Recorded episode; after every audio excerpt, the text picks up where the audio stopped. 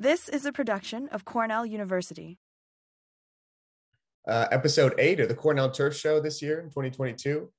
Uh, our guest today is Ben Polimer. Uh, he's the field and grounds coordinator for the Western uh, Weston, Massachusetts. This is a cool position I was reading about actually. So we, we may talk about uh, the sort of progressiveness of your of your position, Ben. Uh, he has strolled into the Lions Den today, Frank, with a sign that says "Eat me." Those those listening on the podcast, Ben has has come wearing a Boston Red Sox hat. So uh, we we uh, hopefully we'll make it through our fastest 30 minutes in turf today without a without a fight going on here. But uh, as always, Frank, I'll, I'll, let you kick things off uh, with our episode today. Uh, don't worry, it's on today, Ben. It is on. Uh, we, you know, we know we had to let it rest. This is my longtime college buddy Dan Cunningham's 33rd opening day uh, at Yankee Stadium. So he's been there a long time. And you know, the ironic thing is he's a Rhode Islander. He's a, probably grew up a Red Sox fan, the poor guy. So I'm, I'm completely surrounded. So it is on today, Ben. We are looking forward to it. It is everything uh, we want to start the season, get us all excited to get going. Um, and but before we do that, Carl, what do you got for us today for the stat? Yeah, so so I was looking around at um, you know early season spring use is, is underway on, on certain athletic fields. And and we're going to see because there's no growth here early in the season we're going to see things getting ripped up. Uh, notably these these things like goal mouths if um, if you can't get some seed down or if it's if it's slow to grow out of it we're going to end up sodding these things at, at one point or another during the year. And i was interested in okay what, what are some of the ways that they prepare the sod that will best translate when you lay that sod uh, and this is actually work from Evan Mascitti, who we had uh, actually a couple weeks ago on the on the show. He looked at nitrogen rates of producing sod, uh, the mowing height of that sod, looked at a couple other things like top dressing. Uh, and the biggest factor he found that translated to that sod rooting very well um, was the nitrogen rate. And actually, the lower nitrogen rates, uh, he found the three pounds of N per year did better, produced 40% more divot resistance then sod that was managed with four pounds of nitrogen per year. Uh, so their theory theory was the plant is prioritizing when it gets a, a lot of nitrogen grown as sod, it's pr- prioritizing leaf tissue growth and not that stolon and root growth, which is what we need for that high divot resistance.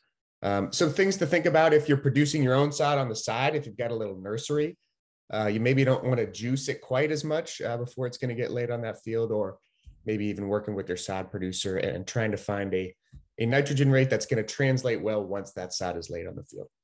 Uh, it's very interesting, Carl, because I'm going to actually talk a little bit about some things I saw out when I was at the field day in Oregon State around the timing of the application. Yep. Right here, you see a uh, a preference for the fall uh, nitrogen load, which you know historically we've always said, yeah, this is good for root growth because uh, shoot growth isn't favored at that time. But at the same time, like last week at the ground session, we talked a lot of, with Carl about you know not going too much too late, right? Because of the potential leaching. So there's a, a nuance to the timing of this. We'll talk about it as as as we keep going. Let me uh, get to the weather. Um, and again, uh, we've had adequate moisture. The funny thing you're going to see about what I'm going to say, we've had adequate moisture. We're expecting more moisture, right? The six to day, 10 to day outlook looks like, you know, we got a really good chance for getting more moisture, but there are still parts of the Northeast that this normal or slightly above normal rainfall is not compensating for the, the really dry conditions. So, you know, it's hard to remember this uh, or think about this when, you know, you see the rains falling, especially in the New York metropolitan area, where I know, you know, specifically that the soils are fairly soggy still and looking like they're getting soggy or longer. But it, you know, remember how we look at dry conditions. This is a cumulative measure of groundwater and stream flow and prehistoric precipitation versus normal precipitation. So in general, we would say it wasn't, you know, many people would say it wasn't that wet of a winter. And this may be the lingering effects. And certainly the northern part of New England, you know, where the five people live in up northern New Hampshire, Vermont, and Maine, uh, it's getting pretty dry uh, up in the woods up there. So the temperature departure, it has been on the warm side as well as wet, uh, or recently, I'm sorry, it's been on the cool side. The cool side, it's been hitting the pause button for the last couple of weeks. Overall, we've been warmer than normal, but in the recent weeks, pretty typically what we see with the way springs are going these days is, is that we get going and then we hit pause. So right now it looks like we're in a pause, but looks like that's about to break. Art DeGaetano, uh, our climate guy, says we're about to get very ridgy, right? We're going to get this warm air coming up from the Gulf region probably by the middle of the week uh, as, as we move forward. So growing degree day wise, uh, last week uh, up until the 6th, you can see uh, we're a little bit slightly behind through much of the Northeast. And again, until maybe the middle to the end of next week, you're still not going to be accumulating more than the low teens. So things are going to warm up but you're not going to see enormous uh, progress uh, uh, during the year. Oh, wait, I think I got one more thing before I get to Ben. Uh, two inch soil temperature. A few weeks ago, it was 50 something degrees. Now we're barely into the low 50s, maybe starting to creep into the 50s. Now, Ben is in a place uh, where the soils may be a little bit warmer. And the reason this is on here, Carl, is because of the meat thermometer right? We are going to start a company around using meat thermometers in turf. And this is a tweet that Ben gave us a few weeks ago uh, where he was tracking things, talking about goose poop. And when we look at temperature, right, here's where it's been the last few weeks and the growth potential we're going to get there. The next few weeks, we're going to see a slight increase as we move to the upper 50s. You see it go from 20% growth potential to all of a sudden 60% growth potential, right? So, how much are we going to get going? And of course, I always like to think about not football necessarily in the spring, but are we open these things, fields up safe? Or do you have a good network of information and resources that you can get information like our sports turf stuff? But remembering simple things like generally, we don't always promote it, but lower cut grass tends to warm a little bit quicker, right? It brings that heat into the soil. Now, here's the thing about fertility, Carl and Ben, that I noticed, and I don't know how much tall fescue you have, but I was out in Oregon in February, uh, late late February, early March, and they're looking at uh, a shift now in species to more tall fescue. Now, typically, ryegrass has been good. Fine fescue does well out there for the low input shady areas but their summers are getting drier and warmer consistently, which is starting to favor tall fescue uh, in a different way. Now, one of the things they're saying, and Carl, it's the same thing you said. Look at the, the color, just the color of green you get by the same amount of N applied at different times, looking at what they looked like at this time of year. And you can see those later N rates, what are they about 0.6 pounds per app? That's a good app. Uh, you get it on before mid October, even in New England, you still feel pretty good about it. Uh, and then you get this really nice spring green up. Now, nothing does it as good really as covers. And we've been talking about this like crazy in the golf business. But again, Ben, I caught you tweeting, right? Time to start overseeding, right? You see the bare soil, right? We've done a lot of this. I've talked about it in the past, Chucking seed, even on crappy looking fields gives you that little bit of peach fuzz right on top there. Sometimes it can translate if you do it intensely to crabgrass control. And we got weeks till we're talking about anything with regard to crabgrass control right now, right? So uh, here you are. And from, from an educational perspective, big shout out to the New England guys. And I think I know almost everybody in that picture uh, with you in one way, shape, or form, especially the guy on the right we were chatting retirement last time I just saw it. But I also want to shout out to a fund I know you've promoted yourself. I didn't know. Are you a UConn grad? Uh, well, my wife did her graduate work at UConn, so uh, I have a I have a uh, close affinity to the uh, the UConn group.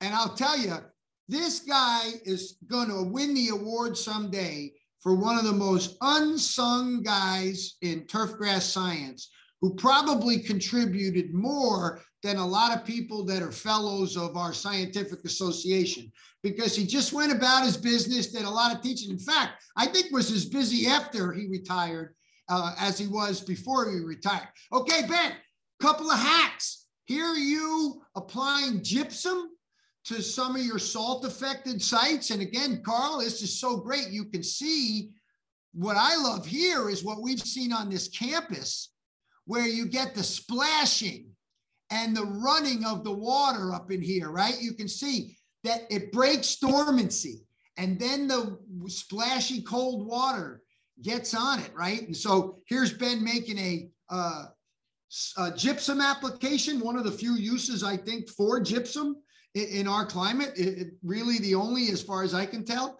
And here you are uh, re- reseeding. Now I want to ask you, this is a good place to start.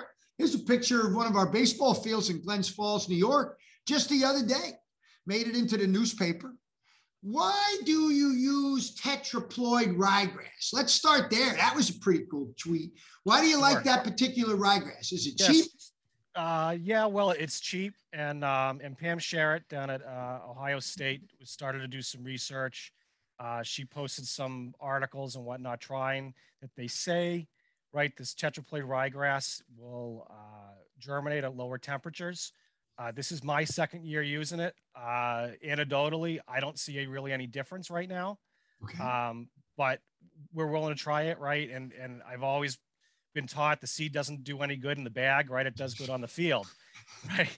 So so let's put it out. So we had a little bit of tetraploid ryegrass left over from last year. We put it out on some spots that we just couldn't get some recovery back last fall, and uh, we'll put it out there. Um, so okay. yeah, we're we're, we're, just, we're, seeding right off the bat. Okay, good. That's good. Yeah. So you like so so let's get going here. Let's first for for Carl bringing this up, and I'm really glad he did. Let's talk a little bit about the nature of your position because one of the things I think a lot of people don't realize, you know, golf's having a lot of labor trouble. This your line of work needs more competent grounds people, maybe who come from the golf course. And there's probably a lot more opportunities than people always give uh, credit to. So, can you talk a little bit about your path and actually sure. your role a little bit now? Yeah, yeah. So, uh, I graduated from Delaware Valley University uh, with agronomy, environmental science background. Uh, started in sports, never left sports, didn't go to the golf world. No matter what uh, Doug said. Exactly. So you had Doug Linde, and I try did, as he might, he you he couldn't turn you into a golf guy. That's right, and uh, I was one of the few. And uh, yeah, uh, started right out of uh, leaving Doug. I went and worked for Longwood Cricket Club right in um, Metro Boston. Yeah. Learned how to take care of Poa annua tennis courts, and that was interesting, right? You learn a thousand ways to kill Poa, and now we were trying to keep it running. Uh, was there for a few years, uh, and then took a, a, sports turf manager role out in, in central Massachusetts for a private school. I was there for six years, and then I've been here since uh, December 2015 as the first basic sports field manager they had here in this town. We're 12 miles outside of Boston. How many uh, acres? How many acres of fields? What kind of fields? Uh, we manage about 51 acres of, of, turf, and that's lawn, you know, lawn, municipal lawns, school lawns, high-end sports fields, pocket parks. Uh, so yeah, just around 51 acres. Do you um, oversee the schools as well? The yes. school sports fields? Ah, oh, very. Yeah. So, so schools probably take up about 80% of my time. Wow. Uh, and the schools have a lot of facilities, a lot of acreage, uh, synthetic fields. You can see the ones behind me. I got one, one there, uh, one up there too. Um, you know, so, and we're managing municipal lawns, uh, uh, snow control in the winter, right? Snow and ice. So we're always battling putting down ice melt, and then as you saw gypsum going out, trying to battle that. Uh, you know, lawn care, uh, shade tree, perennials, perennial beds. Oh. Um, you know, sometimes right. agronomy's low on the uh, priority list. So let me start with this job didn't exist till you. Correct. We've had the similar transition here at Cornell with a new golf and sports director, turf director of golf and sports turf, the golf course and the sports fields, and then we're going to have a golf course superintendent. So those kinds of opportunities are are really cool. And the, of the 51 acres, a certain amount of it is sports fields. How do you, with some synthetic turf available, Ben, how do you decide in the spring when to let them on the natural surfaces when they have when you have that um, sort of synthetic surface available that will help you when you know you got 20% growth potential. Yeah, well, and that's it. We use those early, early in the spring, right? We were probably give or take about a week ahead of our schedule uh, normally this year. Um, so, you know, priority starts with our varsity school sports and then works the way down to youth. Um, we have great relationship with our youth groups. Uh, and they ask us almost on a daily basis, are fields available? Are fields up and running or playable or not?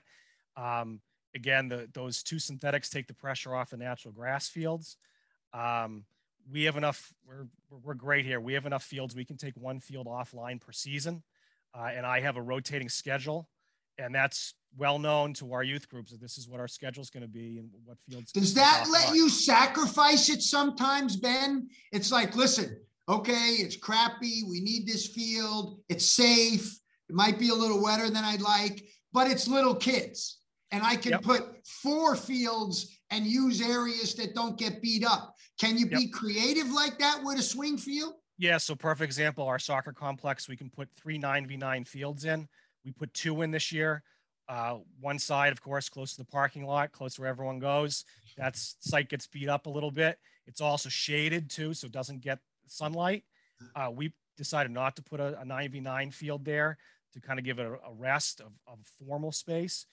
We have kindergarten and pre-kindergarten groups still using that, but there's no lines, right? So they get gravit instead of gravitating towards the lines, they can put their little goals out everywhere. It's still getting used, but it's not as uh, as a formal space.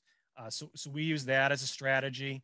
Uh, again, the synthetics help us a lot. The other thing that we do is I we tell our youth groups probably for the first two weeks of the season, practices only, sneakers, no cleats, uh, and they and they're they're great with that. They're pretty good with that. I had a conversation with a neighboring town, their turf manager the other day, and he said, "Wow, that's a great idea." I said, "All you can do is ask, right? You know, if they can they can say yes, and if 50% of them do it, that's great." Um, you know, so you notice a difference. You notice a difference in the wear and tear if they're just wearing sneakers versus even the youth wearing cleats. 100%, especially, you know, we're still not growing, right? We're still, the soil temperatures, like you said, are still, still bouncing all over the place. We've had three days of rain. Um, yeah. You, you are you covering? Are, are you able to do any accelerating? Do you, do you, does that make any sense for you? We've we've talked about it for years. I've considered doing covers. It's really it's a labor thing for me more than anything else of when to when to pull those covers. Uh, you know, early or, or too late, right? Um, we've thought about it for a long time. I'm I'm almost ready to pull the trigger, uh, especially just goal mouth repair, right? And goal mouth recovery, um, where we can do maybe 10 by 10, 10 by 20 uh, um, covers. But uh, yeah, it's we, we see a difference. And, and I have a turf type tall fescue predominantly field. Huh. Um, and it takes a long time to green up, a long time to green up. Yeah. And so that makes it less useful for you uh, in the spring, uh, right? We use it no matter what. Unfortunately, it's one of those things. It's a, it's a youth lacrosse field. We do javelin and discus from the high school on that, so that has some interesting uh, um, uh, grenade launch uh, type uh, impacts so, on it. So, so yeah, so, but we, we do what we kind of do. Yeah. So so let me ask uh, to Carl's uh, uh, opening stat. Uh, when do you decide you're going to go with thick cut sod in your goal mouths? When is it like you know what? It's so wet.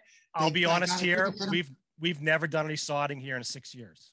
No kidding. Um, yeah, we haven't. You know, I'm I'm just big on pushing seed, right? Seed, cleat seeding in is it works. It absolutely yeah, it works. 100% works. Yeah, 100% works. Yeah. But but it's going to cost 3 times as much. What do you see as you're looking forward for a heavy seed guy are going to be your challenges communicating that as a budget item about to maybe double or triple? Uh, yeah, finding seeds going to definitely going to be difficult. Um, we pre-ordered a lot of seed this year, which is what we normally don't do. I, I ah, normally, okay. yeah, I normally buy a lot of seed March one.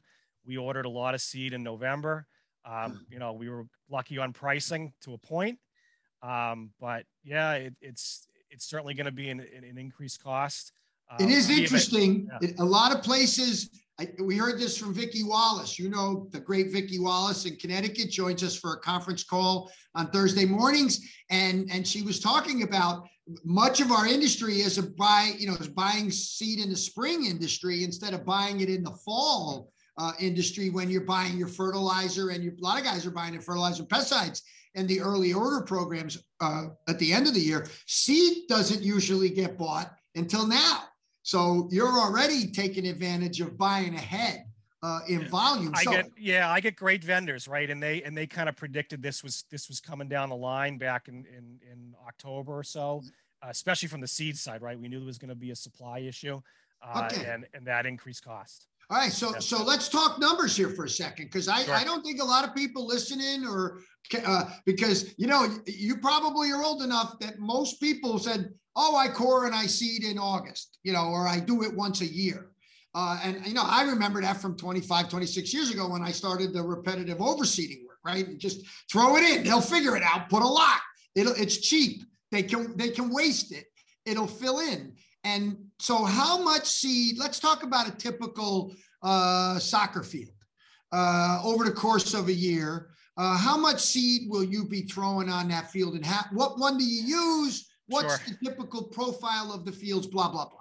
Yeah, so uh, we have mostly native soil fields. Uh, we do have some fields that have some heavy sand top dressing, sand slit drainage systems. So we're, we're, we're sand top dressing over and we keep them up and, and, and flowing.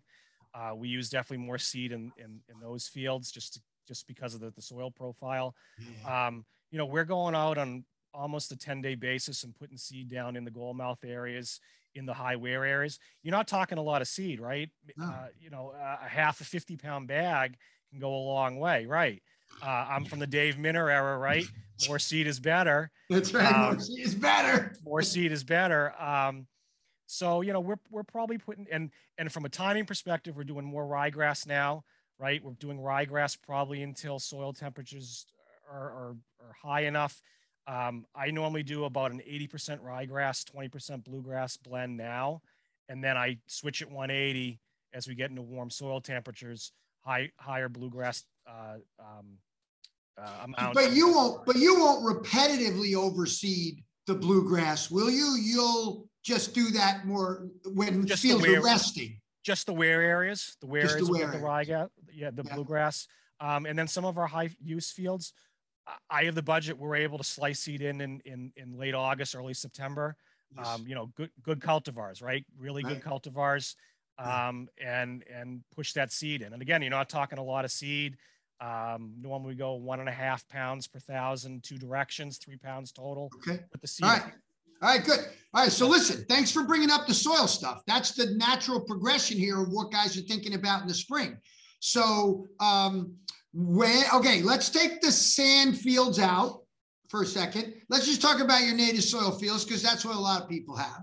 So we'll start there. Um, what are your typical, you know, put to bed uh, soil management tactics and wake up soil management tactics if you have any? Yeah, sure. So, you know, we're doing a core aeration in the late fall, dragon cores. Um, you know, we'll overseed some of the wear areas if we can. Um, you know, it all depends on when we kind of get snowfall here, cold temperatures. You know, we, sometimes we can do it, sometimes we can't as far as the seeding. Uh, we'll do a deep tine aeration late in the fall. in around the- Everything. Yeah. all your native soil fields. Yep, everything, everything. Um, eh, you know, I want to keep those holes open through the winter, right? Soil movement, fracturing of soil, freeze thaw, um, and then we'll and then we'll do a late season nitrogen application.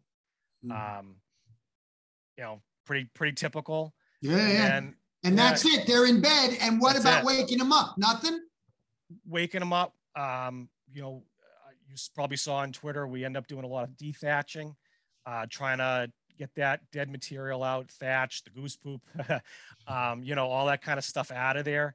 Um, kind of, I think it helps the moisture kind of get through that soil profile, uh, through the Mhm. thatch layer into the soil profile, waking it up.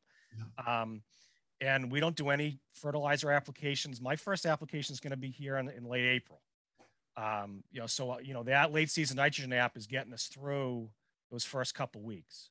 Good. Okay. So that's a good point because you know, now you you know you're throwing seed, you're opening up the soil, you're getting it going. Uh, not a lot of fertilizer. What about mowing heights on these native soil fields? What are you typically expected to uh, deliver to the people who use it from varsity to youth? So um, I'm from the school of leave it alone, one one height all year round. Uh, so I do two. We do two and a quarter. Okay. That's it. Doesn't matter if it's 100 degrees out. Doesn't matter if it's 50. Two and a quarter. That's what it is. Um, I'm fortunate no one's ever complained about uh, height of cut here. Uh, in other facilities that I worked at, I had that, those conversations a lot. But uh, yeah, um, two and a quarter. That's it. Do you roll the grass fields lightly in the spring as part of your wake Wake 'em Up program? Uh, no, we don't have a roller, but our um, our mowing our mower that we use it's fairly heavy machine. It's got rollers so we can stripe, so it does have a little bit of a rolling effect.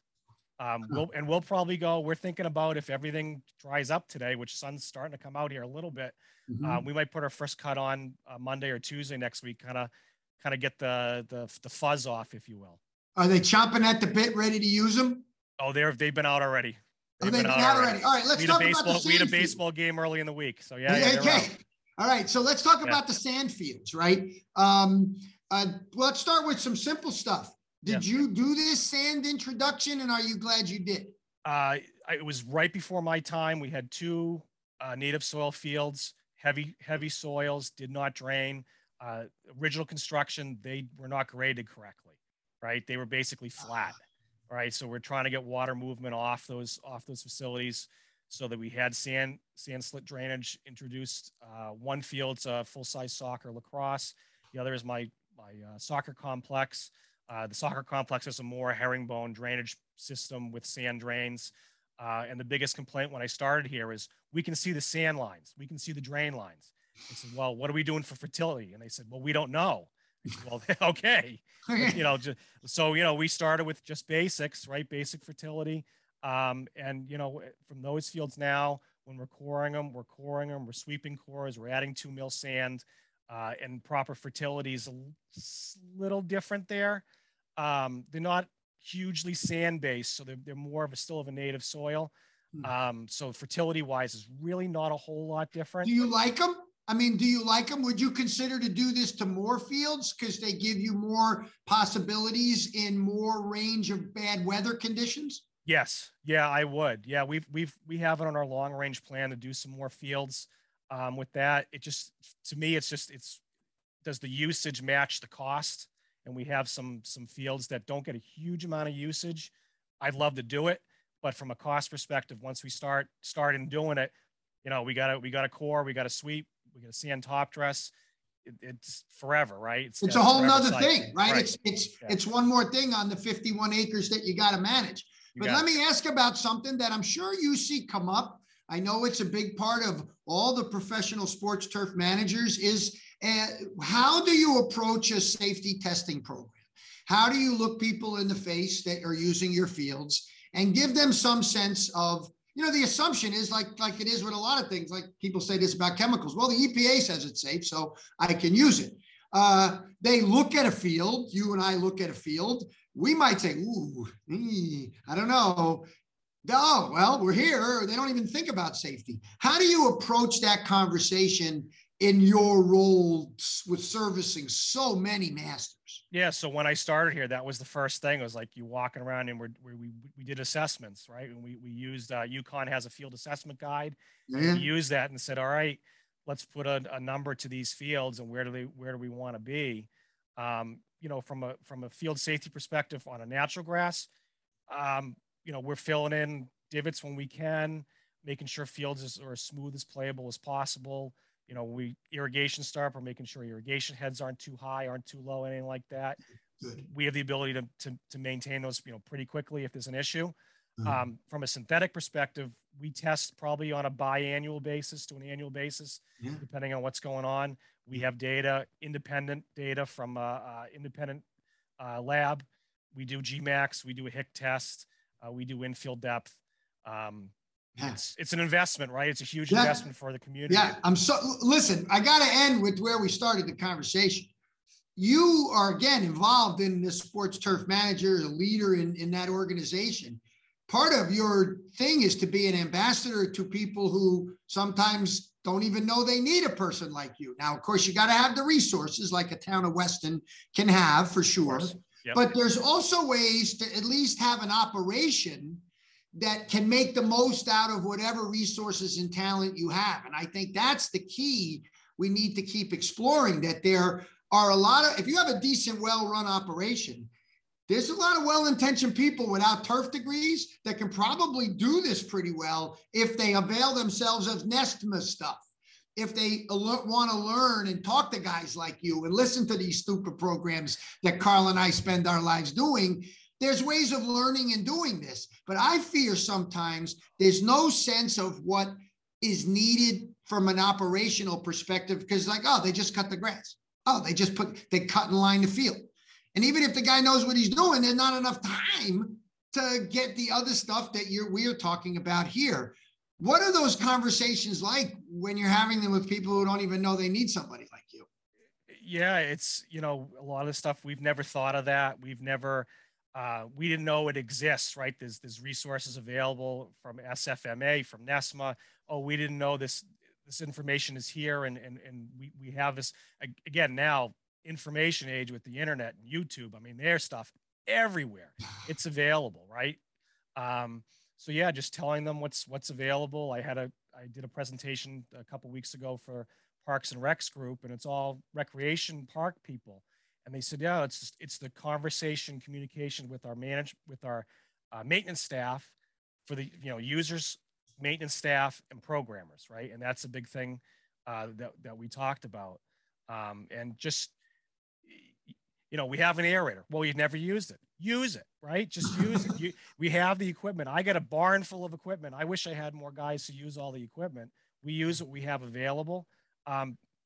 We end up doing a lot of the agronomic stuff. We end up uh, uh, sourcing it out because we just again we don't have the time, right? We don't have the time. My well, and and, and speaking of time, of yeah, yeah, and speaking of time, Carl, this is a good time to bring you back in. Can you imagine the wrench time Ben, how much do you have to drive from place to place before you can actually do something? You know what I mean? Yeah, we, uh, yeah, versus we have a having small, a setup at every field operation. Yeah, we have a small town, fortunately, but you know, we have guys and they just they go out, they have everything they need, they go and uh, and service the, the, the campuses and whether it's the recreation facilities that we have around town. Um, yeah, it's a, scheduling. I spent a lot of time sitting in the seat scheduling, right, and, and figure out uh, you know, what's the best time? And, and, you know, we have school vacation week in, in a week and a half. That's a huge busy week for us because there's no one here for a week. And we're doing everything under the sun, uh, you know, in a week. When they get out of here. Exactly. Yeah. Okay. As soon as school ends in June, starts all over again. All right, Carl. What yeah. about questions for Ben before we thank him? Um, I, I just got one question, Ben, and you alluded to it. You've got um, you've got youth athletes, and you've got all the way up to varsity. Uh, we've kind of noticed it at Cornell, even with some men, men's and women's teams, the difference in uh, the effect you see on the turf, the traffic. Do you notice that at, at those younger levels? And is that something you strategically move around if you if you've got fields that maybe can take the youth youth traffic, but not the, the you know women's varsity lacrosse? Yeah, like we, we have the ability to slide fields a little bit when we set things yeah. up so we can move fields 10 feet 15 feet right makes a difference from from goal mouth perspective um, yeah i can tell you if a field's been played on or not and and kind of on the, the size of an athlete for the most part. Um, yeah you, know there's a, there's a pack of 30 kindergartners running. Yeah they're still going to do damage right? They still are. Um, but yeah female athletes they're lighter on their feet uh, not as much damage from them. Uh, but uh, yeah you, you can certainly tell who, who's playing there who's not. Um, yeah. Ben, thanks so much for taking hey, the time. Anytime. I really appreciate you joining us. And you're you're usually with us, so it's great I, that we get a chance to I, ne- I never miss it. I try not to at least. Thanks a lot. That's Good it. to see Thanks, you. Thanks a lot. Carl, yeah. here we go. Yeah, we'll see you all the next week, uh, episodes nine and 10 of the Turf Show. But for now, take care. Enjoy some uh, sunlight while you can up here in the Northeast. See you. This has been a production of Cornell University on the web at cornell.edu.